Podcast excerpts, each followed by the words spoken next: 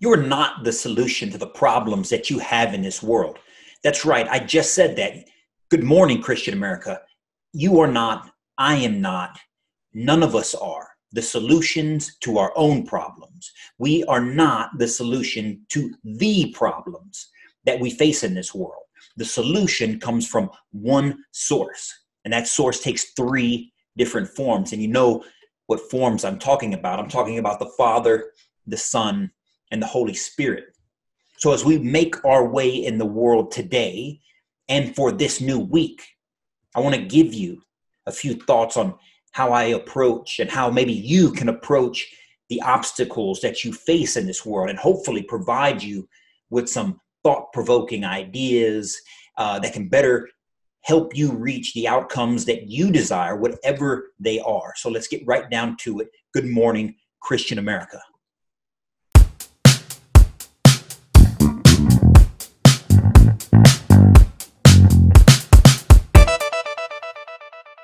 And good morning, Christian America. Eddie here with the Christian American community, representing the Christian American t shirt company, as always, here with you this morning.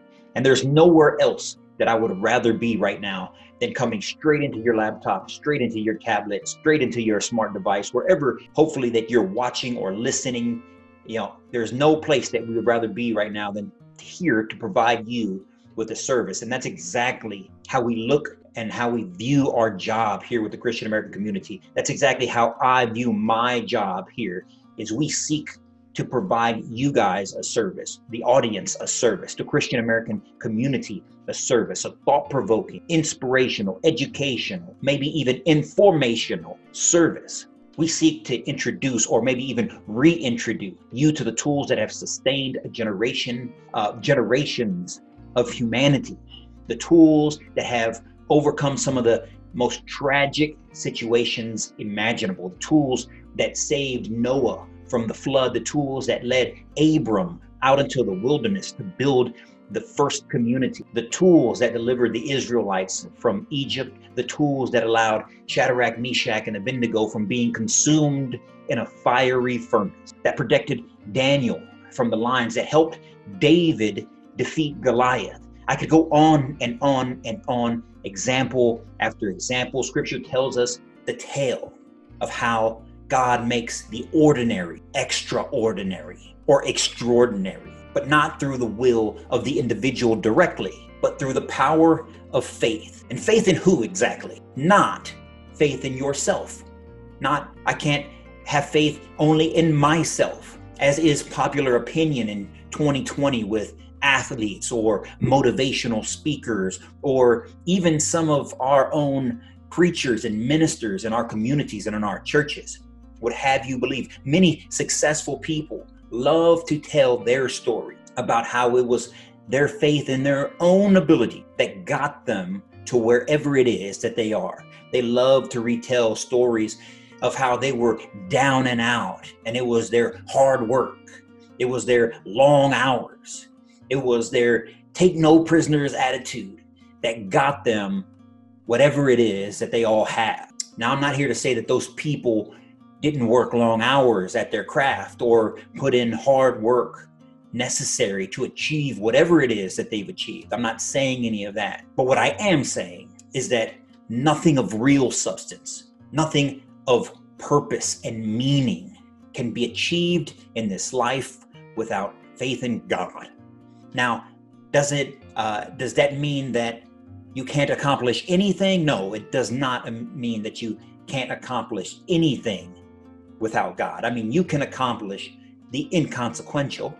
You can accomplish, you know, worldly accolades and earthly temptations and gratifications and all sorts of stuff uh, that the world has to offer without a good, strong faith in God. We see that all the time.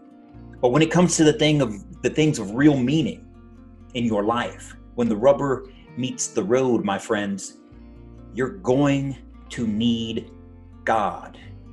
You're going to need to have faith in God in order to really overcome what truly ails you. When you don't know where to turn in this life, when you don't know how to overcome the obstacles in your life, Scripture says, lean not on your own understanding, but trust in the Lord. When the weight of the world starts weighing you down, and the bills pile up, and the bank account dries up, and it feels like all hope is lost. Jesus says to all who are weary and burdened to come to Him, and He will give you rest. He says to learn from Him. That's Matthew chapter 11, verse 28. Not my words, it's Jesus' words. When you're angry at your own circumstances, when you feel that God maybe has let you down, has cursed you, maybe because what you expected to happen didn't happen, or a particular situation hasn't turned out the way you would like, or the way that you thought that maybe it should. Maybe there's someone else receiving, or you think is receiving, the blessings that you were destined for. The Lord says that His ways are not our ways, and His thoughts are not our thoughts. Now, we can continue to be angry. We can continue to be sad. We can become depressed. We can be in despair. We can become bitter and demonize the people around us. We can lay blame and cast dispersions on those who maybe have wronged us. Or, or maybe, just maybe, we can look in the mirror. Maybe we can look at ourselves and be honest with ourselves and ask ourselves if we have been truly seeking the kingdom. Have we been seeking God's plan? His plan for our lives? His plan for the lives of our children and our family? Or are we chasing after the treasures of this world? If we don't have Christ in our vision to guide our direction, what exactly are we looking at? If you're not looking for His guidance, whose guidance are you looking for? Your own? Your neighbors? your friends? What kind of wisdom do they have? What type of wisdom can they offer you? And that's not necessarily a knock on you or a knock on them. Sure, we all have knowledge and some stuff. We all have some knowledge. We can all give some guidance.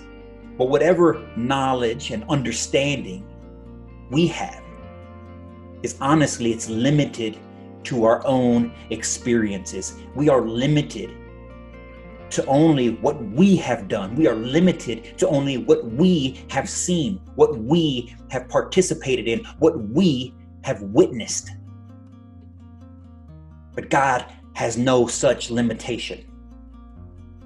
For He is ever living, He is everlasting, He is all knowing. That's because He's been there from the very beginning of time. He's created this world that we now live in. He has put us in the circumstances and He's planned this out far longer than you've been thinking about it. Scripture has been around since man has been on this earth. It is the knowledge and the wisdom you need to overcome your obstacles. It has the mindset that you need to be successful in life, whatever that means to you and your situation. Whatever it means to you to be successful, and it could be in your job, it could be in your family, it could be in your marriage, it could be in your personal life, it could be, you know, your spiritual life. Whatever that means to you, Scripture has the blueprint for you laid out so that you and I could understand it. You are not wise enough. You don't know enough. You are not strong enough by yourself to overcome this world, to overcome the temptations and the trappings that this world has to offer. And neither am I. And neither is any other person walking around, no matter what they say. But guess what? God is. And Jesus did. He defeated death and rose again.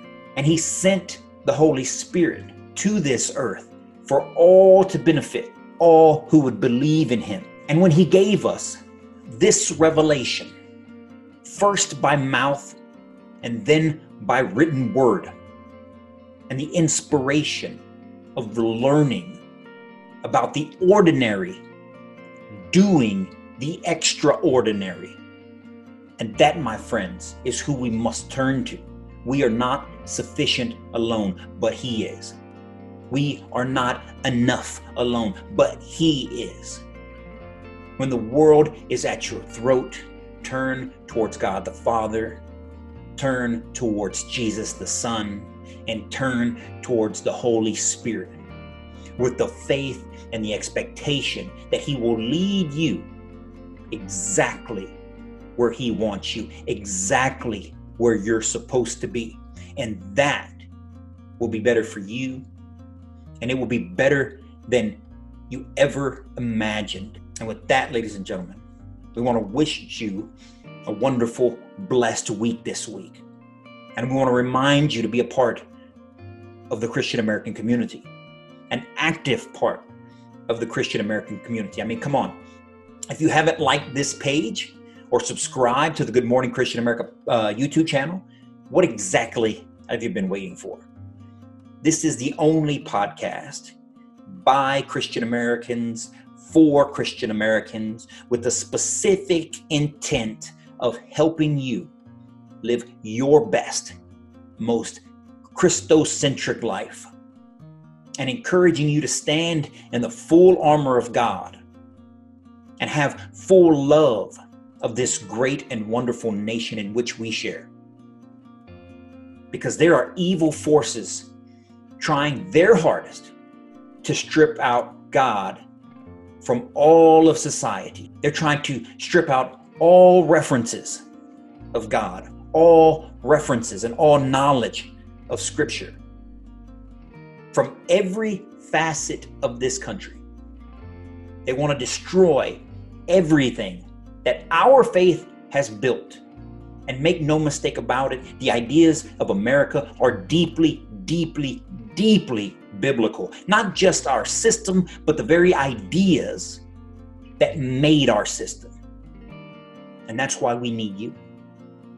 So please like us, share us, follow us, subscribe to us on all the social media platforms. That's Facebook, Twitter, Instagram, Parler, TikTok, Apple Podcasts, Google Podcasts, Spotify, and the previously mentioned YouTube channel. Remember, we are looking, we are not looking for a donation. We are looking for participation. We need participation from the Christian American community. We want an engaged and inspired Christian American community out there. That is how we turn this country around. So until Friday, when we're going to be discussing Jesus' authority out of the Gospel of Matthew, chapter 21, you guys stay on fire for Christ. Get out there and do good works of Christ. Be a messenger, be a torch bearer for Christ, and stay blessed. And with that, good morning, Christian America.